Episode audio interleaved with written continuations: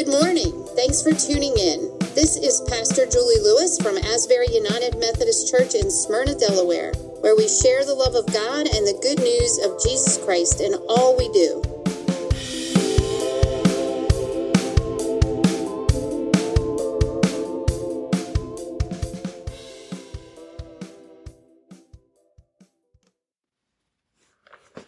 Good morning. This is Pastor Julie, and it's the first Sunday of Advent, and we are in a series, Fulfilled, the Days Are Surely Coming. And our scripture this morning is Jeremiah 33 14 to 16. The days are surely coming, says the Lord, when I will fulfill the promise I made to the house of Israel and to the house of Judah. In those times, in those days, and at that time, I will cause a righteous branch to spring up for David and he shall execute justice and righteousness in the land. In those days Judah will be saved, and Jerusalem will live in safety. And this is the name by which it will be called The Lord is our righteousness. Have you ever thought about living in an airport? There was a movie called The Terminal with Tom Hanks about that very thing. A man from a fictional country flies into JFK and discovers that while he was in the air, his country suffered a military coup, and the U.S. was no longer recognizing his passport as valid.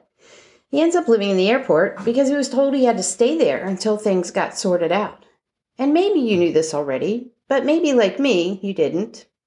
This movie was loosely based on a true story the story of Mehran Karimi Nasseri, a man who ended up living in Charles de Gaulle International Airport in France for 18 years.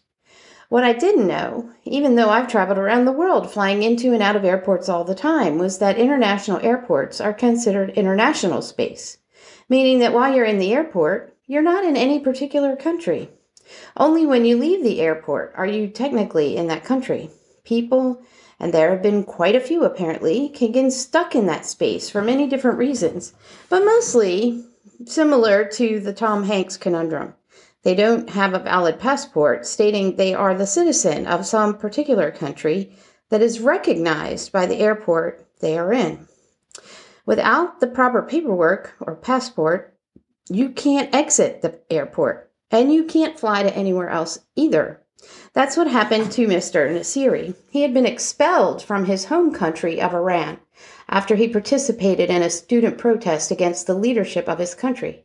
He had gotten refugee status from Belgium, so he had the proper paperwork, so to speak. However, after he decided to seek asylum in England, he flew into Charles de Gaulle Airport on the way, and in between flights, he lost his papers. As far as the French officials were concerned, he had no country, and technically, he didn't exist. The main problem was that to get replacement papers, he had to physically go to Belgium, which he wasn't allowed to do. So he ended up in the airport, a man without a country, without a home, other than this space where people were going from one place to another. It was not made to be a real home, just a way station. And I thought about how that would feel, not having a home, just existing in a space where those around you said you didn't exist at all, having to rely on the kindness of others to survive, and sitting back and watching other people live their lives while you're in sort of some sort of crazy limbo. An exile, really. Exiled from your country, your family, and friends, and exiled from your identity. That's a huge price to pay for losing a few papers. Hang on to your passports when you travel, folks, or else pack your carry on for the long haul. The passage for this first week in Advent comes from the book of Jeremiah. Jeremiah was the prophet to the kings and people of Judah. He was God's chosen mouthpiece to give them the bad news. Now, to be fair, it didn't have to be bad news. They just didn't listen, so the bad news became reality. He told them long before it happened that if they did not turn around, repent, and come back to God, they would be expelled from their homeland. Jerusalem would be destroyed by a conquering nation and they would be taken into exile. And now, to be fair, when he speaks the words we hear today, none of that doom and gloom has actually happened. It's just a prediction, a warning. I imagine they were a lot like us. We don't really like to think the worst will actually happen either. Stop raining on our parade. Let's look at the positive. See the sunshine. And to be fair, God told Jeremiah they wouldn't listen. You have to wonder what they thought about all Jeremiah had said when they literally watched the, the Chaldeans tear down the walls of Jerusalem, burn all their homes, and then the temple, and force them on a long march to exile in Babylon. I know they didn't have airports and international space back then, but now those Israelites were people without a country, without a home, wondering if they would ever feel they belonged anywhere ever again. And how about you? Maybe you haven't been exiled in another country or an airport, but have you ever felt like circumstances beyond your control have left you disconnected or exiled uh, from your family, from your friends, of having any place to call home? Have you looked around at this world and thought, you really don't belong here? It can be a sad place to be, a place of hopelessness and despair of feeling overwhelmed and out of control. Is there a word of hope for times like this in our lives? If we open our ears to hear the word of Jeremiah, I believe there is hope on this first Sunday of Advent. In our passage today, Jeremiah, who has been preaching doom and gloom, suddenly stops and begins to give the promise of a hopeful and beautiful future. Now, the Israelites are probably not the only ones surprised by this. Jeremiah is too. In the midst of his warnings, God tells him to buy a field in the danger zone. Buy it, take the deed, and seal it for the future. Jeremiah is puzzled, but obedient, and once he does what he's asked to do, he prays to God to understand why on earth he would want to buy property when everything was about to be destroyed, when literally no one would be there since they would be taken away to Babylon as prisoners. And God tells Jeremiah that although the punishment would happen just like God told them, God had not given up on them and wanted them to have hope. In order to have hope, they would need a vision of returning home. He doesn't hold back the reality of what will happen death and destruction. And he knows they will look at what's in front of them and see only terror. In order to have hope, the people will need to know that what they see in that moment is not the final view, that they will return to their homes, that what was lost will be restored. And in Jeremiah 33, starting in verse 10, just before our passage, God says, In this place of which you say, it is a waste without human beings or animals. In towns of Judah and in the streets of Jerusalem that are desolate, without inhabitants, human or animal, there shall once more be heard the voice of mirth and the voice of gladness the voice of the bridegroom and the voice of the bride, the voices of those who sing as they bring thank offerings to the house of the Lord. For I will restore their fortunes of the land as at first. This is a vision of hope even before there is the time of exile. And maybe this vision will help get them through the hard times, knowing that it won't last forever and all will be set right once again. The days are surely coming, says the Lord, when I will fulfill the promise I made to the house of Israel and the house of Judah. In those days and at that time I will cause a righteous branch to spring up for David, and he shall execute justice and righteousness in the land. So, what is that promise that is being fulfilled? It is known as the Davidic covenant or the covenant God makes with David in 2 Samuel 7. In verses 12 and 13, God tells David, When your days are fulfilled and you lie down with your ancestors, I will raise up your offspring after you, who shall come forth from your body, and I will establish his kingdom. He shall build a house for my name, and I will establish the throne of his kingdom forever. And in Isaiah 11, we hear the promise of God, the promise he makes to the Israelites, the promise of this same righteous branch in our passage today. A shoot shall come up out of the stump of Jesse, and a branch shall grow out of his roots.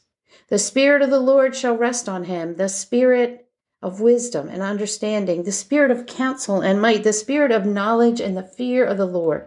His delight shall be in the fear of the Lord. He shall not judge by what his eyes see or decide by what his ears hear, but with righteousness he shall judge the poor and decide with equity for the meek of the earth. We know that this righteous branch, the shoot from the stump of Jesse, is Jesus. Jesus was Jesse was J- David's father. And Matthew takes a whole chapter at the beginning of that gospel to detail his ancestry through David and Jesse, so that everyone reading it would recognize the prophecy and the lineage of Jesus. Long before Jesus was born, God knew the plan, made a way for the Israelites to have hope, even when the world around them would be full of death and destruction. God was not only giving them hope, but a vision of their true identity and their true home. Their identity, their lives could only be found in God. I won't leave you orphaned. You won't be abandoned. There is hope. For the Israelites, their vision was going home to Jerusalem, of building their houses, tending their own flocks, getting married, and having children, of life going back to the way it was. Even in the midst of terror, as they were taken away like strangers to a strange land they could keep the beautiful vision God had for them, they could get through it. Home wasn't so far away. If they could hold on to their hope. Looking around at this world, we may be living in our own homes, but are we at home with the way the world is working out? We live at a time when the entire world seems ready to break apart, burn up, be taken out by twisters, get caught up in floods and rising waters. What we call home can be wiped out in an instant. Just in 2021, almost 10,000 homes burned in the wildfires. That's 10,000 families who lost their home. Then there's hurricanes and earthquakes, volcanoes, and other natural disasters that have impacted whole countries. And the pandemic and our injured economy has led people to being evicted from their homes in high numbers, too. Broken families and domestic violence have led even more people to flee from their homes and go to a place of limbo, like a shelter. And that can feel like being exiled. Anger and violence have divided us to the point that we can no longer look each other in the eye and say that we are brothers and sisters sharing the same home. We can have a roof over our heads and still feel like we don't belong here, like we don't have a real home. Have you ever felt like that? So, what keeps us going? Hope. That vision of the future that God gives to us as we witness the birth of Jesus. Heaven comes down to earth. And we can see with our own eyes that God has come to make his home with us to end our exile and give us our true home. Jesus tells us before he walks to the cross that if we love him, we will make he will make his home in us. So that no matter where we go, no matter what we're experiencing, no matter how bleak the future seems, we have a home that can never be taken from us. We're not in some strange limbo with no identity and no future. Like being in an airport on the way to our true home, we are in this world, but this world is not our home. The birth of Jesus gives us a beautiful vision of the future, full of joy and peace, justice and righteousness, when the wolf will lie down with the lamb and all this doom and gloom, death and destruction will be no more. But like the Israelites, we need a vision to hang on to. What is that vision for you? We say in the Lord's Prayer that we want God's will to be done on earth as it is in heaven. What does that look like? What is heaven on earth?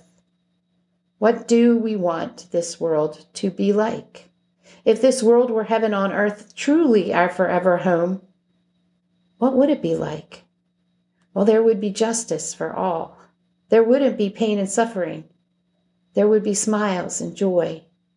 What has been broken will be restored and no one would be in need. No prejudice or judgment, no harsh, hurtful words, no innocent people wrongly convicted, actually, no crimes being committed at all, no abuse from trusted people. All children would be loved and wanted. I can think of a lot of things that make a perfect home. What about you? What is your heaven on earth? When we look into the manger, see God Himself lying there as a baby, we see the face of love, the love that will not let the reality of this world be our forever home. In fact, He says it's not our home. We may have to live in the airport we call this life for a while, but as we wait, by faith in Christ, we are true citizens of heaven right now.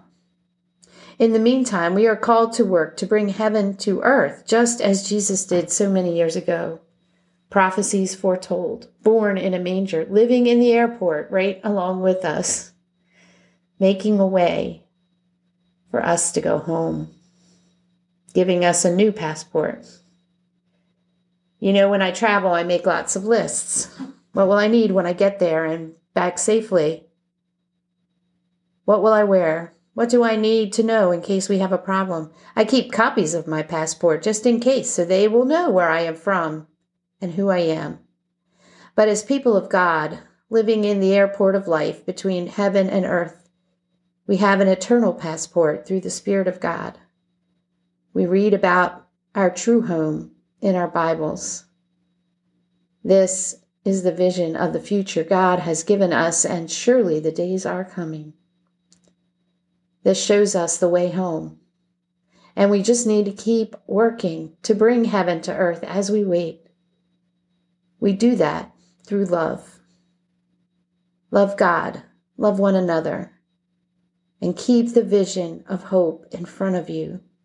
That vision is seen in the righteous branch of Jesus Christ and our true home is revealed every time we love, truly love in His name. Let's show the world our true home, our identity in Christ through the way we live and love, the way we keep the vision of our future as a beacon of hope for the world. Amen.